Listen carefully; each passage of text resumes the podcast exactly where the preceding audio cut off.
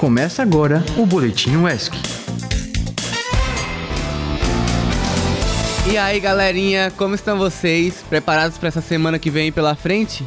Eu não estou nem um pouco preparada, mas vamos que vamos. Pois é, hoje é segunda-feira, 4 de setembro. Eu sou Bruno Samuel e já vamos começar essa semana com muitas notícias. E fiquei sabendo, Sam, que hoje temos algumas bem quentinhas e até meio tensas. Então vamos lá? Eu sou Ana Cecília e esse é o Boletim Oeste.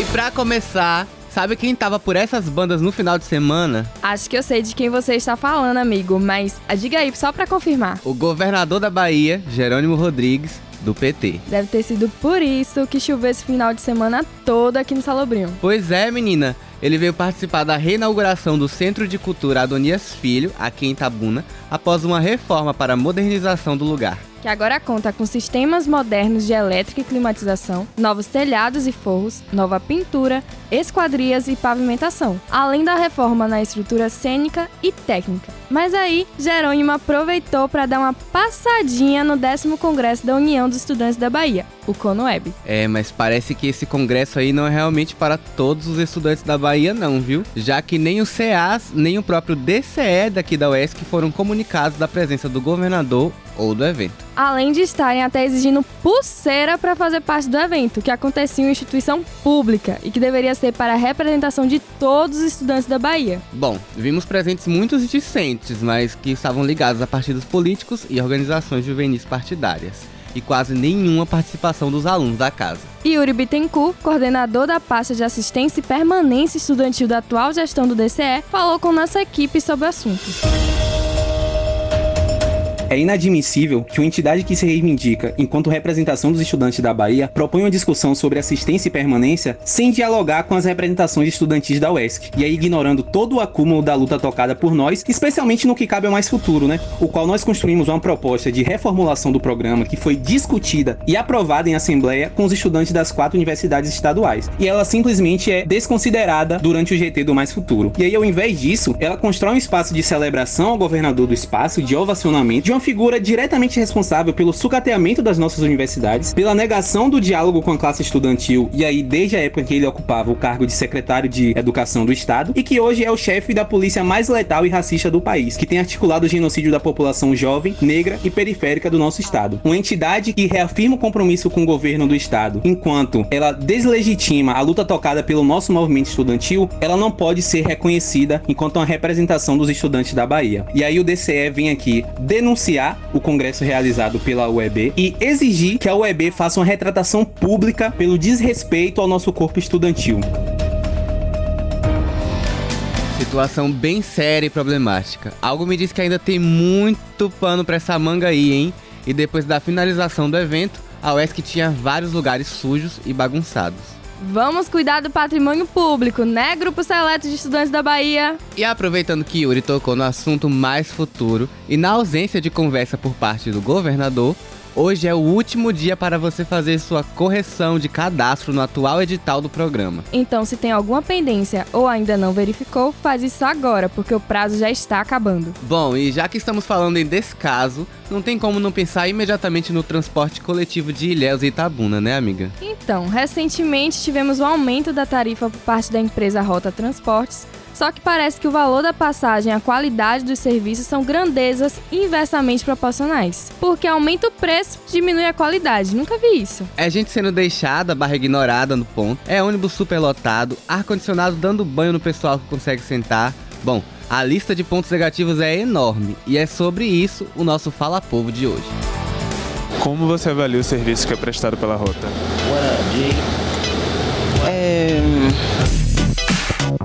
No dia 12 de agosto, entrou em vigor o reajuste das tarifas cobradas pela Rota Transportes. Houve um aumento de 12,9% no valor das passagens das linhas Itabuna Salobrinho, Itabuna Ilhéus, Itabuna Olivença, dentre outras. A medida tem sido alvo de críticas pelos usuários dos ônibus, porém este é apenas um dos muitos problemas apontados no serviço ofertado pela empresa. Pensando nisso, conversamos com alguns passageiros da linha Itabuna Salobrinho para entendermos suas reclamações. Rapaz, tipo assim, de cinco estrelas, um dois no máximo, por conta que tem superlotação, que eles podiam botar mais ônibus para levar a gente. Atualmente tem poucos ônibus comparado à quantidade de estudantes. Como a gente pode perceber nesse ônibus que está saindo aqui agora, está lotado e normalmente esse horário o ônibus passa direto, porque não tem nem espaço para os alunos que estão aqui nesse último ponto de Itabuna. Ah, teve uma vez assim que o ônibus ele só passou direto do ponto e teve outras vezes também que aconteceram que o ônibus estava muito cheio e ele não parou por conta disso. Pelo preço, poderia ser bem melhor. O preço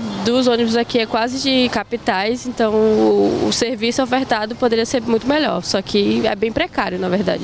Meu nome é Mônica, tenho 49 anos e faço medicina veterinária na UESC. Eu acho um absurdo, principalmente para estudante, né? Porque todo lugar aí é meia passagem e a gente não paga meia passagem, a gente paga, eu acho que equivalente a 70%, se eu não me engano. Então, eu acho que esse monopólio da rota em relação a essa linha é que prejudica, porque se a gente tivesse mais empresas trabalhando na linha, a gente tinha concorrência, tendo concorrência a gente conseguia preços melhores. Mesmo com passe 3,20 ainda continua sendo caro, você pegando todo dia ônibus, sai, eu já fiz o cálculo, 136 reais no mês, só de passagem. Sobre a qualidade, eu acho que não tenho nada a criticar não, porque é o básico que serve, entendeu? Geralmente a qualidade dos ônibus, quando você tem sorte, você consegue pegar um que no mínimo o ar tá funcionando. E fora que às vezes os ônibus quebram no meio da estrada, então eu já peguei ônibus que o ônibus foi parando de lá do Salobrinho até aqui Itabuna, então assim, é precário pra gente que usa o transporte e também até para os motoristas que fazem a rota, né? Além dos universitários, a questão também afeta estudantes de ensino técnico. Conversamos com um estudante do IFBA e um estudante do SESI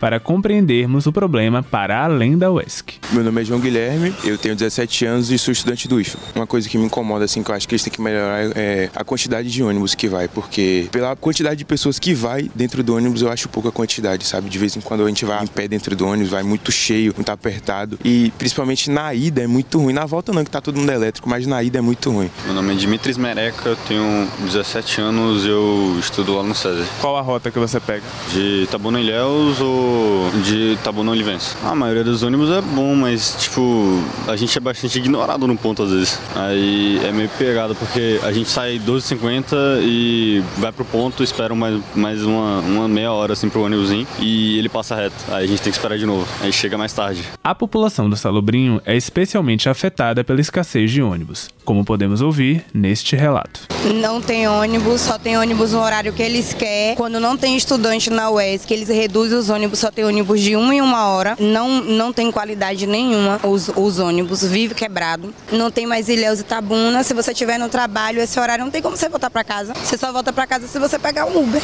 O, o absurdo, 10 horas da noite não tem mais ônibus. Antes da pandemia, tinha ônibus até meia-noite. Depois da pandemia, tirou os ônibus e nunca mais voltou. Péssimo, né? Porque ônibus cheio todo dia, aumenta a passagem, aumenta, mas a qualidade é isso aí. É difícil a gente andar sentado aqui, só anda em pé. Direto, todos os dias. Já tem mais de 10 anos que eu pego mesmo ônibus. A impressão que tem é que existem pouquíssimos ônibus na garagem e a gente fica à mercê desses pouquíssimos ônibus. E é complicado. E agora eu vou ter que pegar meu ônibus. Com produção de Débora Moura, Igor Fonseca e João Pedro da Costa, operação de áudio por Fabrício Gomes, edição de João Pedro da Costa, orientação de Eliana Buquerque e Priscila Schecker, eu sou Igor Fonseca, para a Rádio ESC.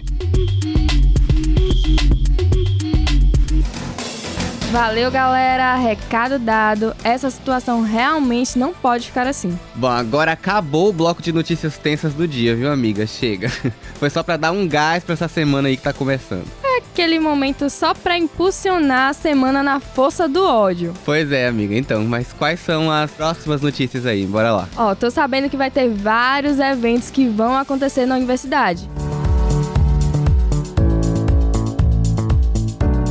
Já estamos no período de submissão de trabalhos para o sétimo Jornabil, a Jornada Baiana de Biologia. As inscrições para o evento vão ser em novembro, mas a submissão de trabalhos é de 1 a 30 de setembro. Além disso, o décimo Congresso Brasileiro de Carbono, que vai acontecer em Ilhéus entre os dias 6 e 8 de novembro, recebe até hoje inscrições de trabalho para seleção e participação no evento. E termina hoje também as inscrições para participação no aulão gratuito de teatro, com a atriz e diretora Juliana Beth. E aí, amigo, já se inscreveu? Ainda não, mas dá tempo que é hoje. Mas ó, quem não se inscreveu, corre, corre, corre, tá acabando. E eu tô sabendo também que as inscrições para as oficinas de arte do NAU, Núcleo de Artes da UESC, estão rolando e vão até o dia 11 de setembro. Pois é, já tá mesmo acontecendo essas inscrições.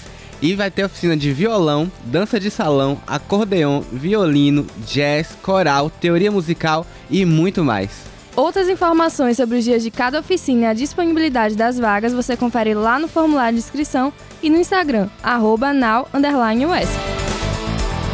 Agora um recadinho muito importante para você, nosso ouvinte. A Rádio ESC tem um aplicativo oficial onde você pode ouvir toda a nossa programação ao vivo. O aplicativo já está disponível na Play Store, é só procurar por Rádio ESC e pronto, já vai estar lá para você. E se você quiser ouvir algum quadro específico, programa ou boletim de outro dia, é só procurar no Spotify que você nos encontra também por lá. O boletim de hoje já está chegando ao fim. Se você tem interesse em divulgar algum projeto ou informação, é só enviar um e-mail para produção.radioesc.gmail.com. E se quiser saber mais notícias sobre o ESC região, é só sintonizar aqui de segunda a sexta ao meio-dia. Até amanhã! Até! Esse foi o Boletim ESC.